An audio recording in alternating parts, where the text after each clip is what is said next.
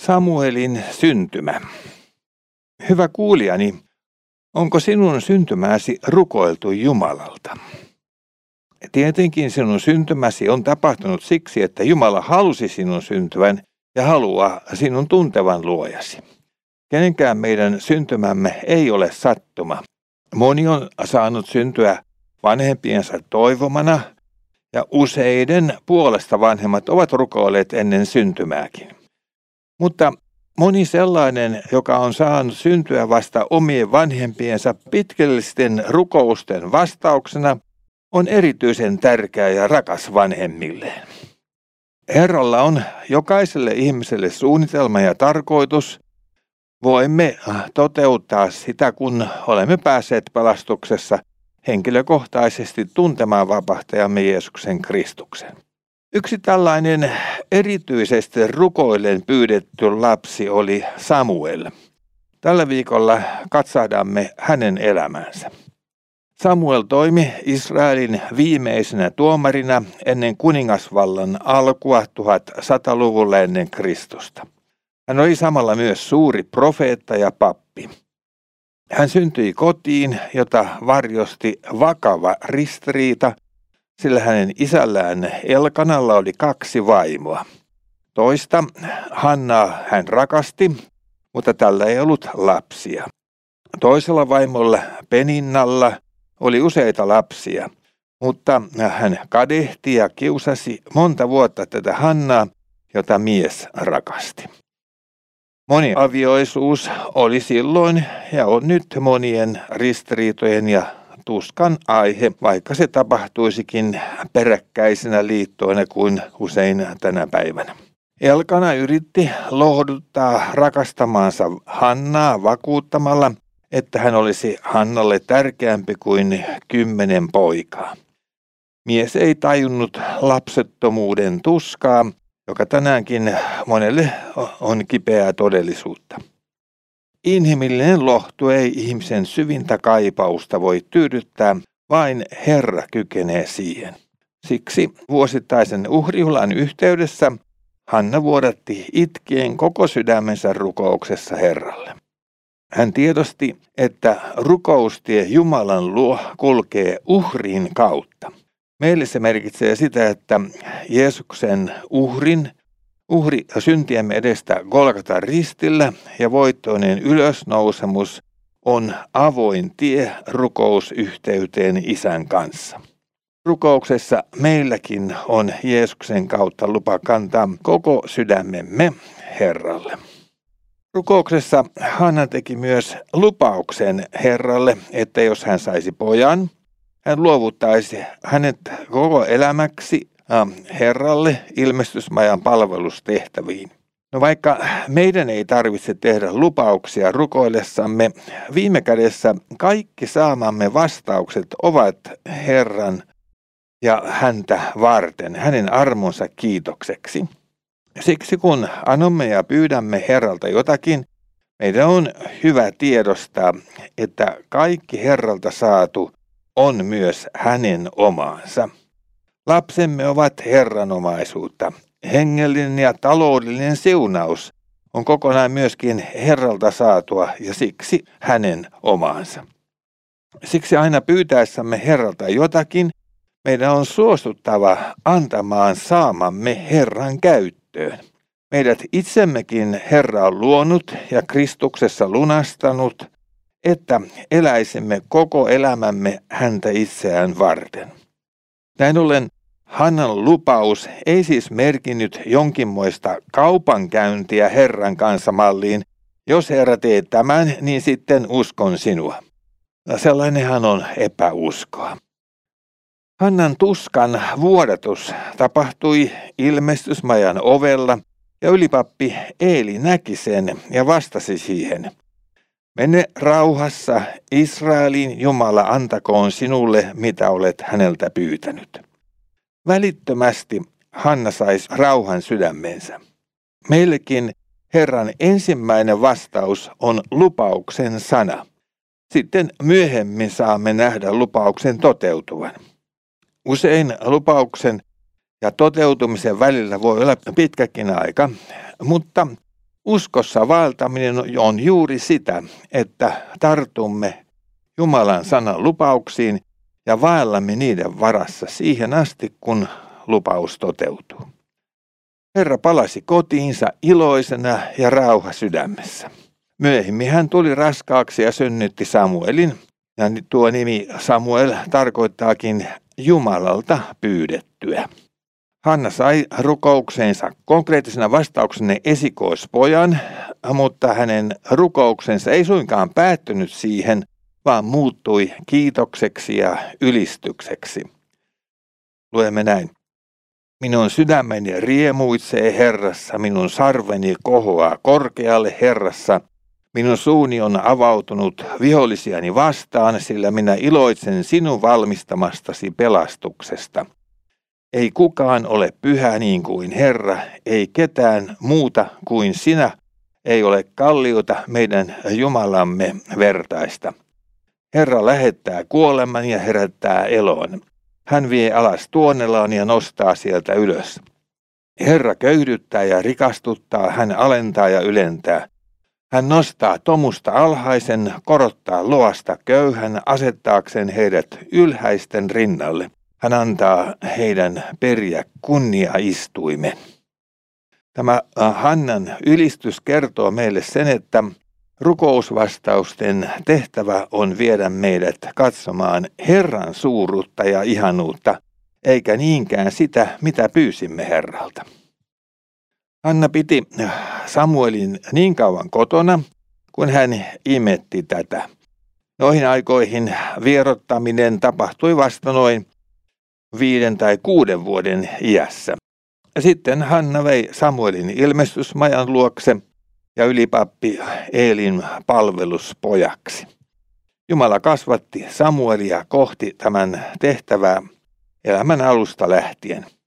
On suurta Herran armoa, että joku löytää Jeesuksen ja pelastuksen aikuiseksi vartuttuaan, mutta aivan erityinen siunaus on niiden elämässä, jotka saavat aivan syntymästään asti kasvaa ympäristössä, jossa uskotaan ja palvellaan Jumalaa.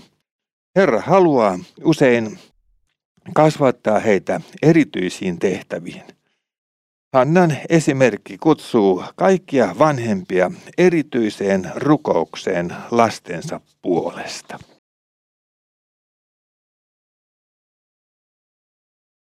Kutsu palveluun. Jumalan rauhaa. Jumalalta pyydetty Samuel, sitä hänen nimensä tarkoittaa, luovutettiin noin viiden vuoden iässä ylipappi Eelin kasvatettavaksi palvelustyössä ilmestysmajassa. Vuosittain vanhemmat tulivat uhraamaan syntiensä sovitukseksi ja toivat samalla pojalle aina uuden viitan sitä mukaan kuin hän kasvoi. Tuomarien kauden synkkä ajankohta on jotakin sellaista, jota kuvaa hyvin ilmaus Herran sana oli siihen aikaan harvinainen, eivätkä näyt olleet tavallisia. Jopa ylipappi Eelin pojat, eli papisto, oli turmentunutta. Vastoin Mooseksen lakia he käyttivät hyväkseen Jumalalle uhrattuja ja harjoittivat jopa haureutta. Heikko Eeli ei nuhteluistaan huolimatta saanut poikia muuttamaan tapojaan. Jotain samaa syvää turmellusta ja Jumalan sanasta piittaamattomuutta joudumme näkemään omassa maassamme tänä päivänä. Kenen tahansa on mahdollista lukea raamatusta Jumalan sanaa, mutta niin ei tehdä. Jos tehdäänkin, sana selitetään taitavasti niin, että enää tarvitse välittää sen vaatimuksesta tehdä parannus synneistä. Ylipappi Eelin poikien paatumus on tämän ajankin paatumusta elämme lisääntyvää kurittomuuden kautta, kun Jumalan sana on hylätty. Samuel kasvoi siis olosuhteissa, joissa hänkään ei aluksi tuntenut Jumalaa, vaikka asui ilmestysmajan luona. Samuel ei vielä silloin tuntenut Herraa, eikä Herran sana ollut vielä ilmestynyt hänelle, sanoo 1 Samuel 3.7. On käsittämättömän suurta Herran armoa, että syvän paatumuksen keskelle Herra kuitenkin nostatti profeetan Samuelin julistamaan sanaa. Meidänkin maamme suurin tarve on saada keskellemme niitä, jotka uskaltavat nousta yleistä luopumusta vastaan Herran sanaa lyhentämättömästi jakaen.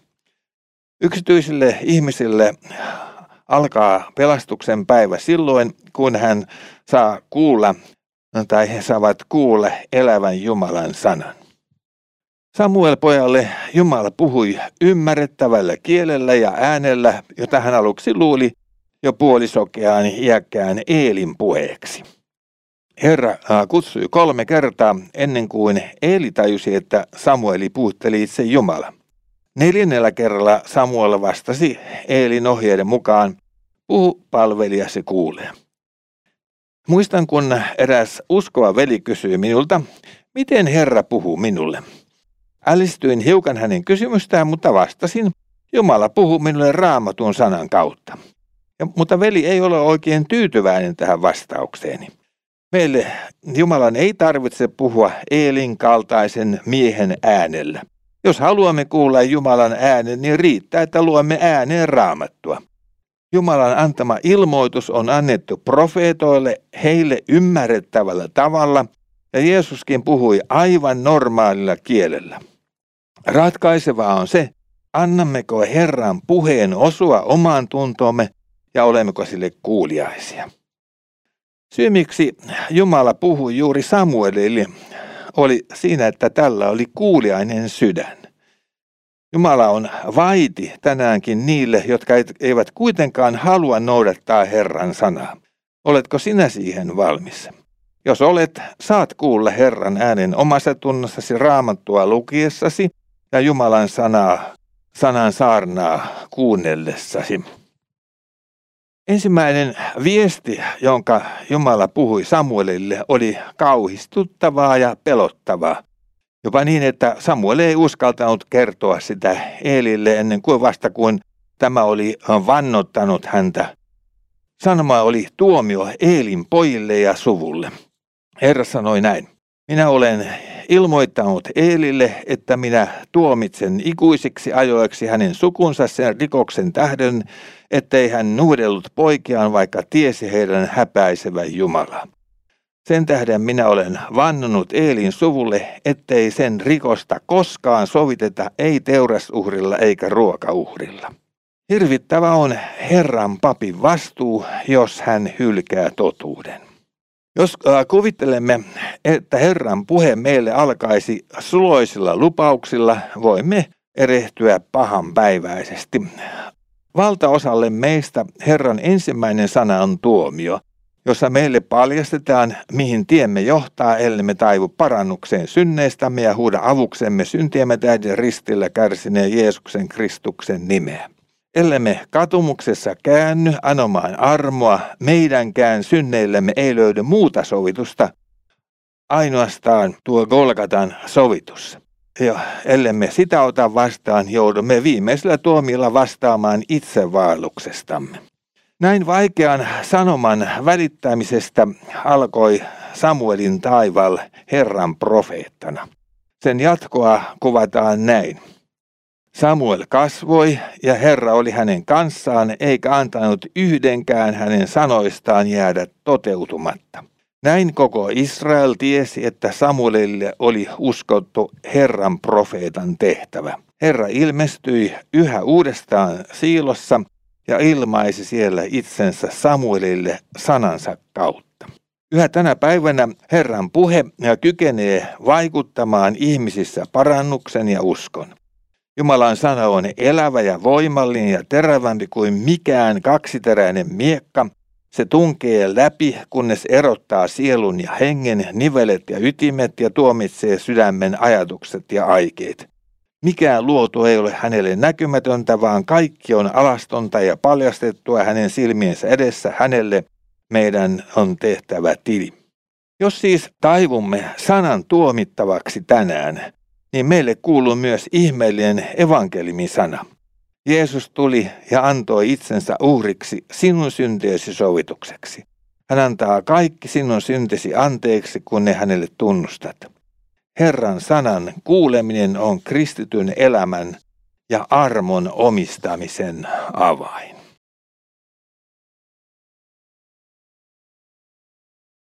Jumalan rauha. Mihin asti Jumala voi meitä auttaa? Voimmeko saada avun näinäkin vaikeina aikoina? Tätä moni uskova on joutunut elämässään kyselemään. Vanhan testamentin profeetta Samuelkaan ei ollut tässä suhteessa poikkeus. Ensimmäiset vuosikymmenet hänen toiminnastaan Jumalan sanan välittäjänä, esirukoilijana ja kansan johtavana tuomarina tapahtui äärimmäisen vaikeissa olosuhteissa. Israel oli jatkuvassa sodassa filistealaisia vastaan, jotka orjuuttivat äh, sitä. Saadakseen voiton vihollisistaan erässä taistelussa, kansa otti ilmestysmajan liiton arkin ja vei sen eturintamaan. He kuvittelivat, että se takaisi hänelle varman voiton. Ajatuksen he olivat ehkä saaneet jo vuosisatoja aiemmin tapahtuneesta Jerikon valloituksesta. Mutta he eivät asiassa kysyneet Jumalan tahtoa, vaan yrittivät käyttää Jumalaa sotamenestyksen takaajana. Jumala ei kuitenkaan suostu meidän hyväksi käytettäväksemme. Meidän tehtävämme on suostua siihen, että Jumala käyttää meitä oman tahtonsa ja suunnitelmansa mukaan. Israel kärsi raskaan tappion, ylipappi Eelin pojat saivat surmansa ja filistealaiset ryöstivät liiton arkin. Vanha Eeli itse kuoli kuultuaan sanoman liitonarki joutumisesta vihollisten käsiin. Lopulta kuitenkin myöhemmin arkki palautui Israeliin, mutta filistealaisten ylivalta jatkui vielä 20 vuotta.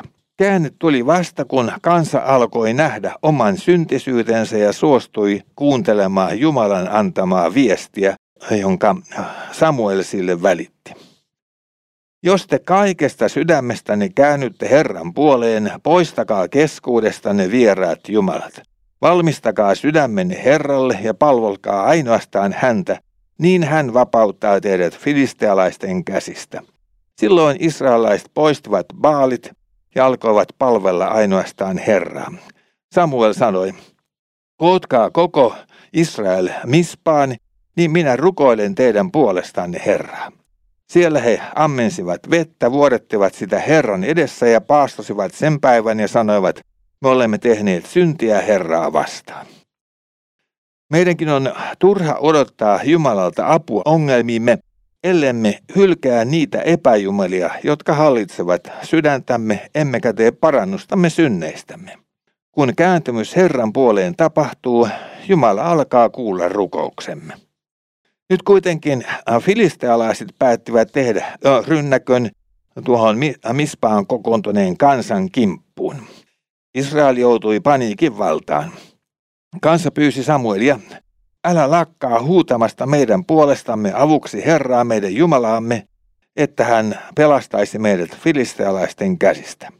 Niin Samuel otti imevän karitsan ja uhrasi sen kokonaisuhrina äh, Herralle.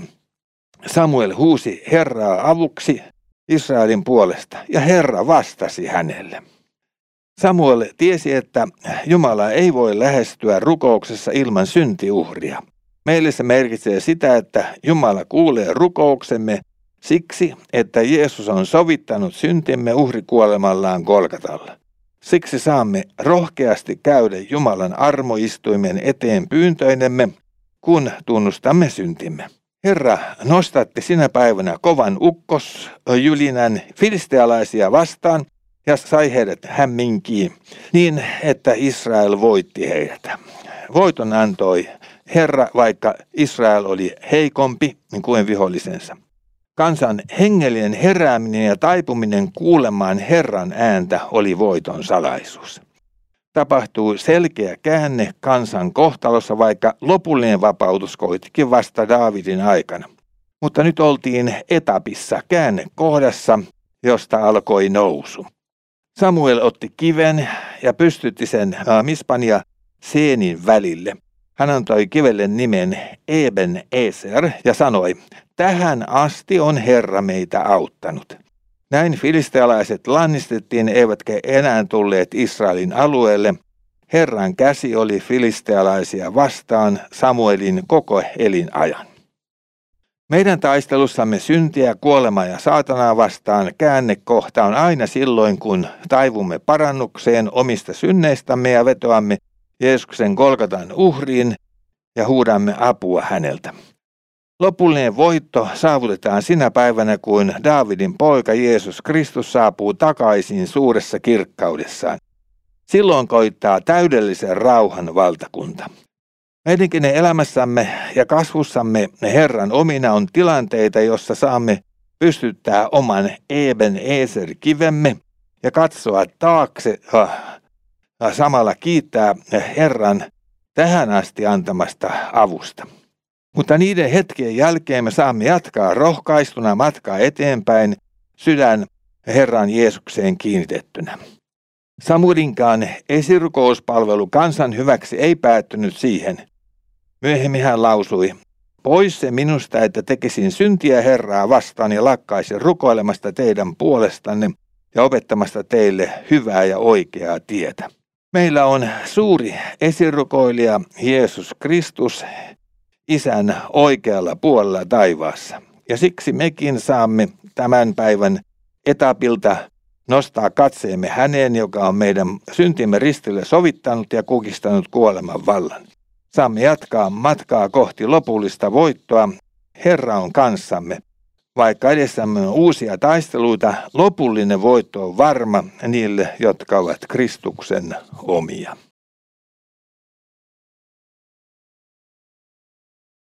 Jumalan rauhaa. Suurimmatkaan Jumalan miehet eivät säästy pettymyksiltä. Niitä joutuvat kokemaan Abraham, Mooses, David, Pietari ja Paavali. Usein kipeimpiä ovat oman perheen sisällä koetut takaiskut. Samuelkaan, jonka äh, elämää olemme tällä viikolla tutkineet, ei välttynyt niiltä. Jos hän oli äh, joutunut lapsuudessaan näkemään, miten ylipappi äh, Eelin pojat tekivät syntiä ja joutuivat siitä tilille, niin varmasti hänelle oli erityinen pettymys, kun hänen poikansakaan eivät kuitenkaan valtaneet isänsä teitä, vaan taipuivat hankkimaan väärää voittoa, ottivat lahjuksia ja vääristelivät oikeutta. Kuinka monen uskovan isän ja äidin tuska on tänään maassamme se, että heidän lapsensa kulkevat Jumalasta vieraantuneina kadotuksen tietä. Lukemattomat ovat ne hätääntyneet esirukoukset, joita Herran puoleen heidän puolestaan ja lasten lasten puolesta on huudettu. Herra kyllä kuulee rukoukset, mutta usein tuhlaajapojat palaavat Herran luo vasta kovien ja vaikeiden vaiheiden jälkeen. Kansa tuli pettyneen ja, ja jo iäkkään Samuelin luokse valittamaan. Sinä olet tullut vanhaksi, eivätkä poikasi vailla sinun teitäsi. Aseta nyt meille oikeutta jakamaan kuningas, niin kuin kaikilla muillakin kansoilla on. Tämä pyyntö tuotti Samuelille vielä lisää murhetta, kun hän tajusi vuosien yritystensä saattaa kansa vaeltamaan Herran hallinnassa valuneen hukkaan. Suruissaan hän rukoili ja kysyi Herralta neuvoa, ja Herra vastasi. Kuule kansaa kaikessa, mitä he sinulle sanovat, sillä eivät he ole sinua halveksineet, vaan minut he ovat hylänneet olemasta heidän kuninkaansa. He ovat hylänneet minut ja palveleet muita jumalia. Kuule heitä, mutta varoita heitä vakavasti ja ilmoita heille, millaiset oikeudet on kuninkaalla, joka hallitsee heitä. Kansa oli pyynnöllään ajautumassa ojasta allikkoon. Samuel varoitti, miten iso taakka kuninkuus tulisi kansalle olemaan raskaan verotuksen muodossa, mutta suostui heidän pyyntöönsä. Kuninkuus ei sellaisenaan olisi ollut paha, jos kuninkaat olisivat seuranneet Herraa.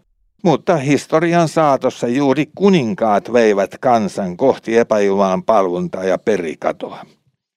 Joskus mekin saatamme rukoilla Herralta asioita, jotka muodostuvat meille taakoiksi, vaikka kuvittelimme niiden helpottavan elämäämme. Herra saattaa sit, ja sitten jopa antaa juuri sitä, mitä pyysimme, opettaakseen meitä näkemään, miten parempi on se tie, jonka hän haluaa antaa meille sikäli kun kuuntelemme hänen puhettaan ja johdatustaan. Samuel toimi kansan toimuksen mukaan Herran luvalla ja voiteli kuninkaaksi Saulin, komean ja kookkaan miehen. Voitelun yhteydessä Saul sai osakseen myös Jumalan hengen varustuksen tehtävänsä. Saul oli aluksi nöyrä ja halusi seurata Jumalan tahtoa. Mutta niin pian kuin Herra antoi Saulin menestyä sotapäällikkönä, hän ylpistyi ja alkoi toimia Jumalan tahdon vastaisesti. Hän suoritti uhritoimituksen, vaikka ei ollut Jumalan tahdon mukaisesti asetettu pappi. Saulin tottelemattomuus ja Herran sanakohtaan toistui, toistui tuossa voitossa amalekilaisista. Silloin äh, Samuelille tuli tämä Herran sana. Minä kadun, että tein Saulin kuninkaaksi, sillä hän on kääntynyt pois seuraamasta minua eikä ole totellut minun sanojani. Samuel vihastui ja hän huusi Herraa avuksi koko sen yön. Omia toimenpiteitään puolustellen Saulille Samuel joutui sanomaan, ovatko polttouhrit ja teurasuhrit Herralle yhtä mieluisia kuin kuuliaisuus hänen äänelleen? Kuuliaisuus on parempi kuin uhri, tottelevaisuus parempi kuin pässien rasva, sillä kapinointi on taikuuden syntiä ja niskoittelu kotijumalien palvelusta. Koska sinä olet hylännyt Herran sanan, myös hän on hylännyt sinun kuninkuutesi. Jumalan henki poistui Saulista, häntä alkoi vaivata paha henki. Saulista tuli vaino harhainen. Samuel oli yrittänyt ohjata Saulia, mutta joutui kokemaan jälleen syvän pettymyksen. Herra kysyi omiltaan kuuliaisuutta sanalleen. Sitä tarvitaan erityisesti silloin, kun joudumme tunnustamaan rikkoneemme Jumalan tahtoa vastaan. Silloin on äärimmäisen turmiollista kaikenlainen selittely, joihin Saul turvautui. Oikea tie on rehellisesti kohdata totuus, taipua parannukseen ja huutaa uutta armoa siltä Herralta Jeesukselta, joka on meidän syntimme Golgatalla sovittanut. Samuelille Saulin lankeemus oli niin syvä suru, että hän murehti sitä pitkään, eikä enää mennyt tapaamaan Saulia koko elinaikanaan. Silloin Herra sanoi Samuelille, kuinka kauan sinä suret Saulia? Minähän olen hylännyt hänet niin, ettei hän saa olla Israelin kuninkaana. Täytä öljysarvesi ja mene. Minä lähetän sinut Betlehemiläisen Iisain luo, sillä hänen poikiensa joukosta minä olen katsonut itselleni kuninkaan. Herra ei halua, että jäämme pettymyksiemme keskellä kieriskelemään itsesäälissä. Pettymyksillä on tärkeä sanoma siitä, että Herra on valmis viemään meidät johonkin uuteen. Israel sai uuden kuninkaan Daavidin. Hänestä tuli meidän kuninkaamme Jeesuksen Kristuksen esi-isä. Vasta Jeesuksessa toteutui täydellinen kuninkuus, koska hän oli kaikessa kuulijainen isälle ja voitti synnin kuoleman ja saatanan vapauttaakseen meidät aitoon alamaisuuteen, jossa löydämme vapauden. Jatkossakin saatamme joutua pettymään itseemme ja toisiin ihmisiin, mutta Herraan Jeesukseen meidän ei tarvitse pettyä. Siksi saamme tänään nostaa katseemme häneen, joka on myös kuninkuutensa kirkkaudessa saapuva toisen kerran maan päälle. Kun hän saapuu, viimeisetkin pettymyksen kyyneleet pyyhitään hänen omiensa silmistä.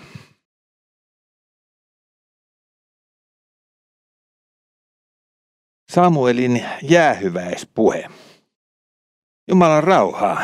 Millaiset ovat sinun jäähyväisterveisesi ystävillesi, työtovereillesi tai seurakunnallesi, kun työjaksosi on päättynyt tai olet muuttanut uusiin elämänkuvioihin? Raamatusta löytyy useita jäähyväispuheita. Niitä pitivät muun muassa Mooses, Joosua, Samuel, David, Jeesus ja Paavali. Iäkäs Samuel piti puheensa kansalle, kun hän oli voidellut Saulin kuninkaaksi ja hänen toimintansa kansan tuomarina päättyi. Hän eli kuitenkin sen jälkeen vielä muutamia vuosia. Puheensa alussa Samuel totesi asettaneensa kansalle kuninkaan ja jatkoi. Minä olen johtanut teitä nuoruudestani alkaen tähän päivään asti. Tässä minä olen, vastatkaa minulle, Herran ja hänen voideltuonsa edessä, kenen härän tai aasin olen ottanut, kenelle olen tehnyt vääryyttä tai ketä olen sortanut keneltä olen ottanut lahjuksia ummistaakseni silmäni hänen hyväkseen. Minä korvaan sen teille. Meidänkin on syytä ajoittain pysähtyä katsomaan mennyttä elämäämme ja suostua siihen, että sekä Jumala että ihmiset saavat antaa siitä lausuntonsa. Jos joudumme toteamaan, että huono on ollut vaellukseen, niin välinpitilin päätös saakoon viedä meidät aidossa parannuksessa ristillä kärsineen ylösnouseen vapahtajan luo. Silloin voimme sitten jatkaa loppumatkan puhdistettuina ja hyvällä omalla tunnolla. Kansa antoi Jumalan kasvojen edessä Samuelin toiminnasta vapauttavan tuomion. Sitten Samuel jatkoi palauttamalla kuulijoiden mieliin Jumalan suuret armoteot, jotka kansa oli menneisyydessä kokenut siitä asti, kun Herra oli Mooseksen johdolla vapauttanut sen Egyptin orjuudesta. Kysymys ei ollut vain menneisyyden kertaamisesta, vaan nykyisyydessä sen Herran eteen asettumisesta, joka oli näyttänyt suuruutensa menneissä tapahtumissa. Samuel korosti, Astukaa nyt esiin, niin minä käyn oikeutta teidän kanssanne Herran edessä kaikkien Herran vanhurskauden tekojen tähden, jotka hän on tehnyt teille ja teidän isillenne. Jumalan edessä mekin olemme vastuussa ei vain siitä, mitä itse olemme saaneet kokea, vaan meitä mitataan myös sen mukaan, kuinka hyvin olemme tehneet johtopäätökset niistä Jumalan teoista, jotka hän on menneisyydessä tehnyt ja joista olemme saaneet tiedon. Meidätkin tuomitaan sen valon mukaan, mitä olemme saaneet ja missä määrin olemme sen mukaan eläneet. Samuel muistutti kansaa sen suurista synneistä, kun se oli sortunut epäjumalien palvontaan ja joutunut sen seurauksena vihollistensa valtaan. Vasta sitten, kun se oli taipunut parannukseen ja kääntynyt takaisin Herran puoleen armoa anoen, se oli saanut vapauttajat. Tänäänkään meillä ei ole muuta tietä vapauteen ja siunaukseen kuin syntien tunnustaminen, niiden hylkääminen ja Herran armoon turvautumisen tie. Ja Samuel jatkoi. Tässä on nyt kuningas, jonka te valitsitte ja jota anoitte. Katsokaa, Herra on antanut teille kuninkaan. Jos te pelkäätte Herraa, palvelette häntä, kuuntelette hänen ääntään, ettekä kapinoi hänen käskyjään vastaan, te olette Herran Jumalanne seuraajia, sekä te että kuningas, joka teitä hallitsee. Mutta jollette kuuntele Herran ääntä, vaan kapinoitte Herran käskyjä vastaan, Herran käsi on oleva teitä vastaan, niin kuin se oli teidän isiänne vastaan. Kaiken kristillisen elämän salaisuus on Jumalan äänen kuuntelussa. Siksi on mahdotonta vaeltaa uskovana lukematta ja kuuntelematta raamatun sanaa, sillä Herra puhuu omille tunnoille sen kautta. Pyhän hengen voimalla Jumalan sana antaa meille voiman vaeltaa Herran tahdon mukaan. Sanan kautta Herran elämä vuotaa sydämeemme. Samuel osoitti vielä merkkiä käyttäen kansalle, että Jumalan sanassa on voima. Samuel huusi Herraa ja Herra antoi sinä päivänä tulla ukkosen, jylinän ja sateen. Silloin koko kansa pelkäsi suuresti Herraa ja Samuelia ja sanoivat Samuelille, rukoile palvelijoittesi puolesta Herraa Jumalaasi, ettemme kuolisi, sillä me olemme tehneet kaikkien syntiemme lisäksi senkin pahan teon, että anoimme itsellemme kuningasta. Lopultakin kansa havahtui syntiinsä ja taipui parannukseen. Ja Samuel sanoi silloin, älkää pelätkö, te tosin olette tehneet kaiken tämän pahan, mutta älkää kuitenkaan kääntykö pois seuraamasta Herraa, vaan palvelkaa Herraa kaikesta sydämestä. Syntinsä tunnustaminen ja Herran armoon turvautuminen vapauttaa meidät pelosta ja antaa meille uuden rohkeuden palvella Herraa. Samuelin jäähyväispuhe päättyi lupaukseen ja varoitukseen. Pois se minusta, että tekisin syntiä Herraa vastaan ja lakkaisin rukoilemasta teidän puolestanne ja opettamasta teille hyvää ja oikeaa tietä. Pelätkää vain Herraa ja palvelkaa häntä uskollisesti koko sydämestänne. Näettehän kuinka suuria tekoja hän on teille tehnyt. Mutta jos teette pahaa, te tuhoudutte sekä te itse että teidän kuninkaanne.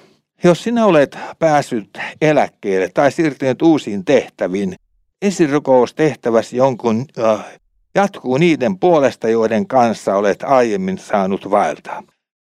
Siinä saat olla esirukouspalveluksessa Jeesuksen työtoveri, sillä hänestä sanotaan, hän voi täydellisesti pelastaa ne, jotka hänen kauttaan tulevat Jumalan luo, sillä hän elää aina rukoillakseen heidän puolestaan.